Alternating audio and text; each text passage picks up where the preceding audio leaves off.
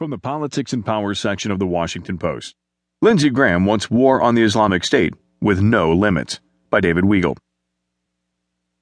Senator Lindsey Graham, Republican South Carolina, is readying an authorization of military force against the Islamic State that would allow the United States to attack the militant group's allies anywhere, and with no timetables.